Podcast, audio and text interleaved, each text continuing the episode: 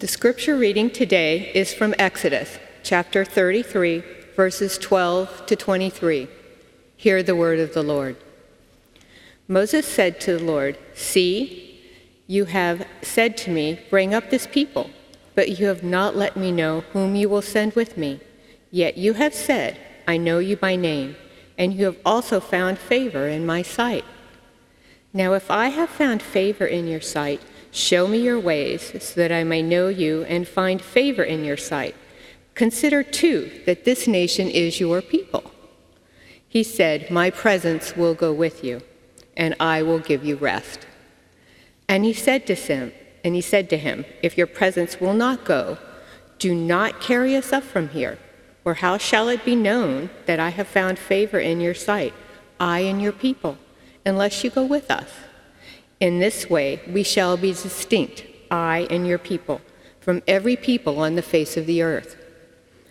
The Lord said to Moses, I will do the very thing that you have asked for you have found favor in my sight, and I know you by name. Moses said, Show me your glory, I pray. And he said, I will make all my goodness pass before you, and will proclaim before you the name, the Lord. And I will be gracious to whom I will be gracious, and I will show mercy on whom I will show mercy. But he said, You cannot see my face for no one shall see me and live. And the Lord continued, See, there is a place by me where you shall stand on the rock. And while my glory passes by, I will put you in a cleft of the rock, and I will cover you with my hand until I have passed by. Then I will take away my hand, and you shall see my back, but my face shall not be seen. The word of the Lord. Thanks be to God.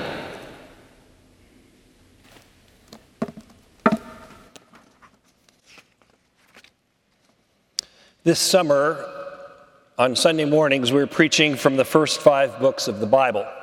Dr. Rennick has been focusing on the book of Deuteronomy, where at the end of his life, Moses issues a final call to the people of Israel to covenant faithfulness. Our passage this morning comes from the book of Exodus, and it's an episode that took place at the heart of God's people wandering in the wilderness. They were right in the thick of it. I now want to read a second passage for our consideration from the second chapter of Paul's letter to the church in Philippi, Philippians 2 1 through 13. If then there is any encouragement in Christ, any consolation from love, any sharing in the Spirit, any compassion and sympathy, make my joy complete.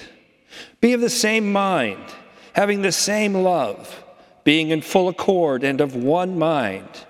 Do nothing from selfish ambition or conceit, but in humility regard others as better than yourselves. Let each of you look not to your own interests, but to the interests of others.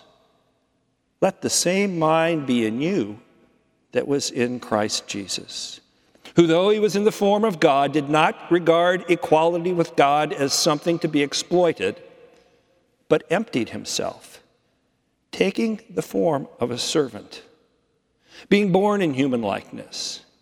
And being found in human form, he humbled himself and became obedient to the point of death, even death on a cross. Therefore, God also highly exalted him and gave him the name that is above every name, so that at the name of Jesus every knee should bend in heaven and on earth and under the earth, and every tongue should confess that Jesus Christ is Lord, to the glory of God the Father. Therefore, my beloved, just as you have always obeyed me, not only in my presence, but much more now in my absence. Work out your own salvation with fear and trembling, for it is God who is at work in you, enabling you both to will and to work for his good pleasure. This too is the word of the Lord. Let us pray. Lord God, may our hearts be open and our minds alert to how you are moving and what you are saying to your people through the scripture. Draw us closer to Jesus as a result. For we pray in his name. Amen. Culture shock. I was 22 years old, out of college a few months, living in the Philippines on a year abroad short term mission with Young Life. And I got waylaid, blindsided by culture shock. So much of what I saw and heard there, every word I spoke, most of what I heard, even some of what I ate, was familiar. It was Western in appearance. There were blue jeans. The very first Star Wars movie opened while I was there. I got to see it. I missed it before uh, leaving for the summer. Coca Cola there was even a Shakey's Pizza Parlor in Bacolod City. It seemed like everywhere I turned, I could see things and know and understand them. Indeed, the Philippines did not appear to be nearly as different as I had expected it to be. I didn't know what I expected, but I didn't expect it to be so familiar. Now, I'd been warned about culture shock, but well, where was it? I'm sure I was looking for the familiar, no doubt out of some instinct of self preservation. And so I never had a chance against culture shock. It walked right up to me in plain sight, looked me in the eye, and slapped me silly. I never knew what hit me. Only later did I realize that while so much of the Philippines had a Western appearance on the surface, well, the context was Asian, about which I knew almost nothing. And whereas people spoke English like me, they didn't think like me. It was all right there before my eyes, but I couldn't see it. I was plain and simple not able to see the Eastern culture at work right in front of me in the daily lives of the people that I interacted with. There are times when we are just plain blind to things. A relationship goes sour, we're in it, but somehow we're the last to know. Someone close to us deserves our, appreci- our appreciation, but for whatever reason, we fail to notice and give our approval. Failure to see what is around us stems from an inability to see anything besides our own perspective. And that's at the core of culture shock. Living in the Philippines was the first time I was really in an unfamiliar environment. I grew up in an all white Midwestern suburb, attended all white K through 12 schools, graduated from a mostly white small college in a mostly white city in a mostly white state. I was literally halfway around the world from where I'd spent the first 22 years of living. It was my first time off the North American continent. Now, I was able to get on an airplane, airplane and fly to Southeast Asia, but I lacked the ability to get outside of myself and to see the part of the world where I was living from a very different perspective than my own. Nothing in my life and experience equipped me to see anything other than from my own point of view. I was ignorant of the vast Filipino cultural di- differences and proceeded as though everyone saw and felt and thought the same way that I did. And this blindness caused me to be critical and defensive about things that I thought were just flat wrong. When in fact, they were just different, and I didn't understand. I was incredulous when Star Wars didn't even last a week in the theater. Because most Filipinos didn't like it, they didn't understand it, they didn't care about it. They liked a different kind of movie. What was wrong with them? I thought. I didn't comprehend the cultural differences that led to this because I could not t- take on a different perspective than my own. I didn't even realize that there were different perspectives. So much of what was there was imperceptible to me because it is so very difficult to see things that we don't expect to see. There are some things we simply can't see.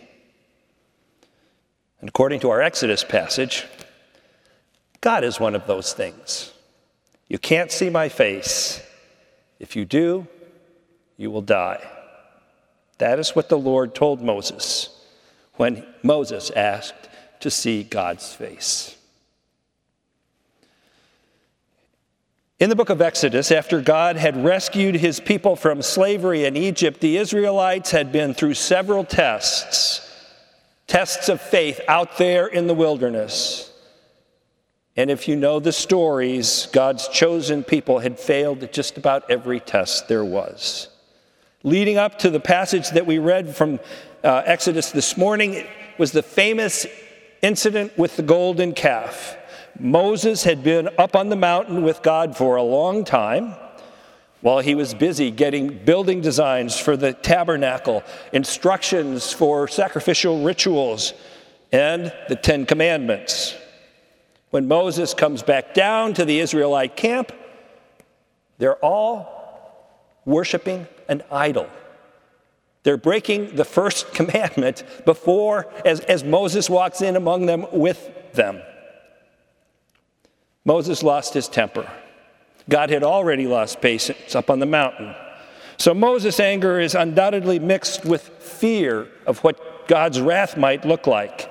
He tells his fellow Hebrews that they've blown it, they've sinned against God, and they've done it at the very place where God had called them to receive divine revelation.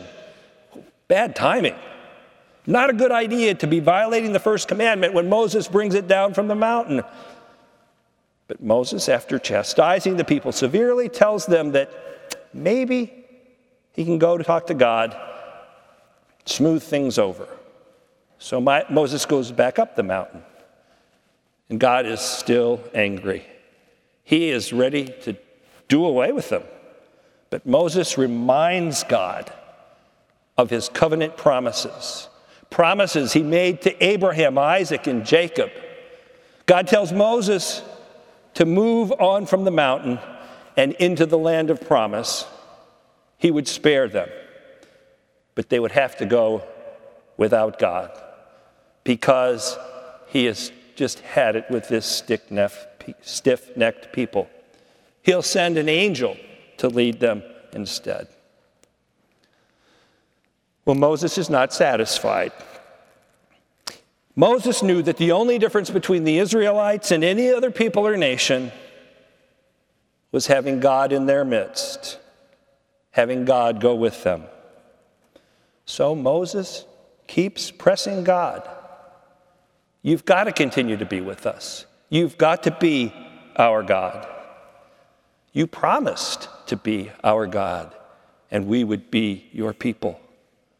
And so, in the passage that we read, Moses goes to the place that he always went to listen to God, the, the tent of meeting outside the camp, and there he appeals to God on the basis of their unique, intimate relationship. He presses God for proof that he still has God's favor and that God's presence will continue to go with Israel. And God concedes. Not so much because of Moses' power of persuasion, but because Moses recalls in God's presence the promises that God had made to Abraham, Isaac, and Jacob. And this is instructive for us as we pray. If we don't know what to pray, if we're wrestling with God, if we're struggling, we can always have confidence in our conversation with God if we remind God, if we claim the promises that God has made in Scripture. Well, the directness of God's reply after Moses finished his plea is nothing less than stunning. Moses reminds God of God's own promises, and then he basically rests his case. In the way that the Hebrew grammar works it out, there is this simple, straightforward reply from God. There's no back and forth. It's a simple reaffirmation of God's relationship with Moses and Israel. Without rejoinder, he says, I will do everything, the very thing that you ask. For you have found favor in my sight, and I know you my name. Oh, so there's a relief. God is not going to abandon Moses and Israel after all. And so this is the most convincing possible testimony of the favor in which the Lord God holds Moses. And this emboldens Moses to make one last request because he's looking for that just additional encouragement for the long journey because he knows that he's got a group of stubborn people to leave, that God has called him to leave. So Moses asks for one more thing Show me your glory. The Greek translators of the Old Testament clarify what Moses is really asking when he asks to see God's glory. They simply say that Moses is asking God in the Greek Septuagint, Show me yourself. Yourself. Your glory. Show me yourself. In other words, glory is what you see when you see God face to face. And this is made clear in God's reply to Moses. God knows what Moses is asking. And he says, Well, I will make my goodness pass before you, and I will proclaim before you the name Yahweh, my name, and I will be gracious to whom I will be gracious, and will show mercy on whom I will show mercy. But, God says, you cannot see my face, for no one shall see me and live. And in a tender act of accommodation to Moses' human inabilities, God hides Moses in a cleft in the rock, covers Moses' face with a hand so that the divine face does not cause Moses to perish. You cannot see my face. If you see my face, you will die. God's statement to Moses is both a warning and a fact. You cannot see my face. God's telling Moses, you, you haven't got it in you. Uh, you're incapable. If you did see my face, you wouldn't see anything because you can't see it. You lack the ability. And by the way, although you wouldn't see anything, it would kill you. Human creatures can't see God's face. It's not so much a prohibition as a statement of reality. We simply can't. We lack the capacity. We haven't got what it takes. Such is the gulf, the vast difference between us and God. Aside from the fact that we would perish in the presence of God's face, we simply can't see. And if somehow we did, there would be some type of cosmic culture shock that would kill us. Philippians 2 contains what some have called Paul's famous Christ hymn. Paul either borrowed or composed a hymn about who Jesus is and what his purpose on earth was. In the hymn, we read, Jesus Christ who, being in the form of God, did not regard equality with God as something to be exploited, emptied himself, taking on the form of a servant, being born in human likeness. This verse seems to be affirming that there is, in fact, a way to see the face of God. And without dying, we see the face of God in Jesus Christ. Here we find the traditional Christian teaching about the incarnation. But I want to suggest that the message of this familiar passage to most of us that equates Jesus with God, at closer inspection, is in at least some ways similar to Moses or to God's statement to Moses, which is you cannot see the face of God. Or at least seeing God is perhaps more difficult than we might think, even in Jesus Christ.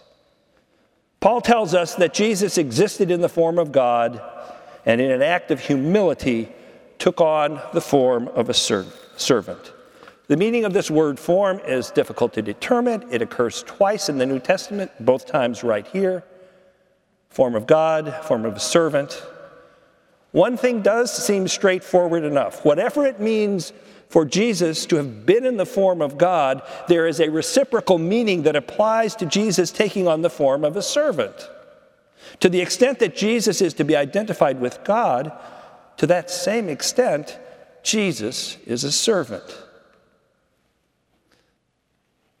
The New Revised Standard and many other English translations translate the first verse of the hymn, Christ Jesus, who, though he was in the form of God, did not regard equality with God as something to be grasped or exploited. Translated in this way, it implies a grand gesture on Jesus' part to become a human being, set aside all privileges of being God. But there's another way to understand Paul's Greek sentence. And it's just as correct grammatically, and it actually makes more sense in the context of the passage when we translate the sentence this way Christ Jesus, precisely because he was in the form of God, did not consider being equal with God grounds for grasping.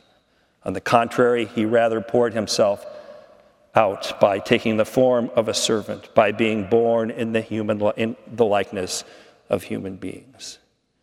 If we understand it this way, Jesus becomes a servant not out of some grand concession to humanity. Jesus becomes a servant not in a colossal contradiction to the divine nature. It's not the story of the prince and the pauper where royalty switches with poverty but remains loyal, royalty. No, Jesus becomes a servant precisely because it is in God's nature to serve. It is in God's nature to be humble. And when it takes on human form, it's the form of a servant. This is an unexpected type of glory. That when glory takes on human form, it serves. A glory that in great love and accommodation shields Moses from the divine face in the cleft of the rock. A glory that in humility takes on the form of a human being and dies the death of a common criminal. Who would have ever dreamed that God's glory could look like that? It's culture shock. Contrary to what many in the ancient world thought about God, our passage tells us that God's true nature is characterized not by selfish grabbing, but by open handed giving. The compassionate love of a heavenly father giving a hand to shield, the giving of a brief glimpse of God's backside for courage, the giving up of the only begotten in the form of a servant to die for the sins of the world. Moses asked to see God's glory, God's face. Jesus shows what this looks like. As Paul writes, we see the glory of God, we see God's face in the actions of Jesus, who emptied himself and took on the form of a humble servant. He gave up an exalted status, was born as a human being, sacrificed his heavenly rights and privilege to be the embodiment of humble servant, humble service. I've, I've learned a few things about different cultures and culture shock since my early 20s. I've learned what it means to cross cultural boundaries and allow the perspective and experience of others, their gifts and needs, to have a more important place than my own perspective. Paul exhorted the Philippian Christians to have the same mind as Christ. What would it look like for us as the body of Christ at National Presbyterian Church to follow Paul's ex- exhortation to be of the same mind, to have the same love, to be in full accord and of one mind with each other, doing nothing from selfish ambition or conceit, but in humility, regarding others as better than ourselves. I think we find a model for how best to honor those different than us by looking at what God did in the incarnation. By becoming human in Jesus Christ, Paul tells us that God humbled himself and took on the form of a servant. Jesus gave up heaven. Surely we can let go of some of our interests and look to the interests of others. I think if we learned to listen more to those who are different than we are, to restrain our innate desire to win arguments, to regard others as better than ourselves, that we would begin to glimpse the glory of God. And we would overcome the cultural divide, and there would be less culture shock among us. This past week, we witnessed something historical when Congress created a new federal holiday to mark the day that the news of the end of slavery reached people in the deepest parts of the former Confederacy in Galvin, Texas on June 19, 1865. Juneteenth. Until a year ago, I really didn't know anything about this important day for African Americans. And I wonder how many white people like me know its history and significance for our country. In 1852, Frederick Douglass was the escaped slave who became a famous abolitionist orator and writer, addressed the citizens of his hometown, Rochester, New York, on the 76th anniversary of the, di- the signing of the Declaration of Independence. The title of his speech, you may know, was What to the Slave is the Fourth of July? He famously made the point that for the enslaved population of America, there was no independence to celebrate. This Fourth of July is yours, not mine, he said. You may rejoice. I must mourn. On this historic Juneteenth weekend, I think one step many of us who are white Christians could take toward regarding others as better than ourselves. And in so doing, strive to be the, of the same mind that was in Christ Jesus and overcome the cultural divides. If we would have a conversation with each other about this question What to the fortunate white American is Juneteenth? Perhaps this is a step that you might take. Perhaps you've already taken it. Maybe you'll feel led to take some other step. As followers of Jesus Christ, we are called to follow in his footsteps, to see God's glory in the Savior's humility, and to seek to imitate him. Confident that God is working within us, enabling us both to will and to work for his good pleasure and thus to work out our salvation with fear and trembling. One thing is clear Jesus saw God's glory. Whether we see God's face or not, we know that Jesus did. And one way that we know that is because Jesus died. If you see my face, you will die. Jesus died because he did see God and because so many who caused his death do not. The cause of Jesus' death was culture shock. Let us pray.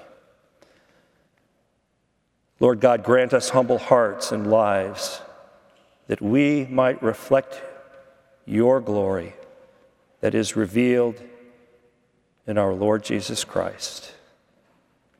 In his name we pray. Amen.